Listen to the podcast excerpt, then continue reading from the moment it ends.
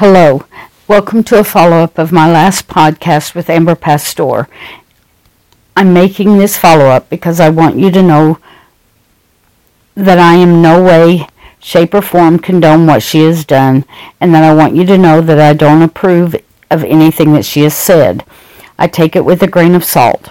But I have investigated her story, and I've listened and watched the videos that she first appeared in. Do I believe that the Mexican cartel was involved? Yes, I do. But I also believe that when this occurred, that they were not. I do believe that what's bothering her now, that she's off of the drugs, the spice, the methamphetamines, and the synthetic marijuana, that she's gotten some of her brain cells back and she's realizing what she's done. She's having to face the consequences that she murdered her own children.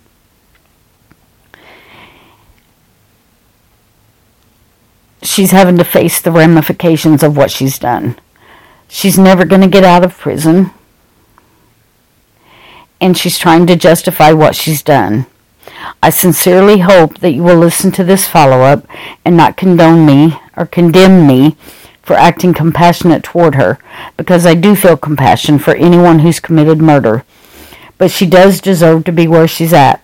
She does deserve to be locked up for the rest of her life. She took the lives of her own children, and the whole and the whole story behind it, I believe, is make believe, or what she sees as the truth. I want to give you a rundown of what occurred before she took the lives of her children. When her husband was killed, I do believe the Mexican cartel did kill her husband and that she was offered help by the FBI or whatever organization puts people in witness protection. And I think that she turned it down because she wanted to continue her lifestyle of using drugs. And that's why her children were taken from her. They were in the custody, I believe, of the grandfather and she went to visit them one day, and when the grandfather fell asleep, she took the children, kidnapping them, and ran with them. She pulled into a dark alley, and she first smothered her daughter, who was five at the time, and then she turned to the brother and she smothered him. Once she had finished the deed, she got out of her car and walked around the corner out of the alley and she found a police officer. And she basically confessed. She told the officer that there were two bodies in the car in the alley. And when the police officer saw what she had done, he put her under arrest. And the rest of the story you know. She received a 130 year sentence plus 65 extra years for the murder of her former neighbor. It's my fervent hope that by doing this video call with her, I can get her to trust me more and more. And with the psychology that I have studied back whenever I first started my college career, that it will come into play and I'll be able to get the truth from her because the children deserve the truth to be told.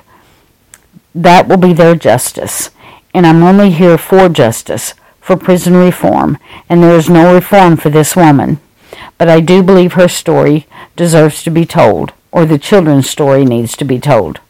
So I hope that you will tune in, listen to the follow up, and continue to listen to my feeds as I bring you stories of women that have been wrongfully convicted and that you stick by me.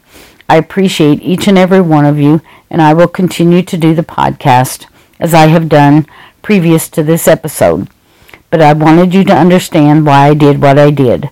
So I will close for now, and I hope to see you next time tuning in and listening to my podcast. Whenever I upload her first video call with me, it's going to be a little difficult because I'm new to the podcast scene, but I will figure it out and we will have a live feed of her speaking on camera and you can judge for yourself whether this woman is really remorseful and if the Mexican cartel was involved. at the time of the murders. I do believe they were, but they were in the beginning. So good night and have a good evening, and may the Lord bless and keep you in his arms. Thank you and have a good evening.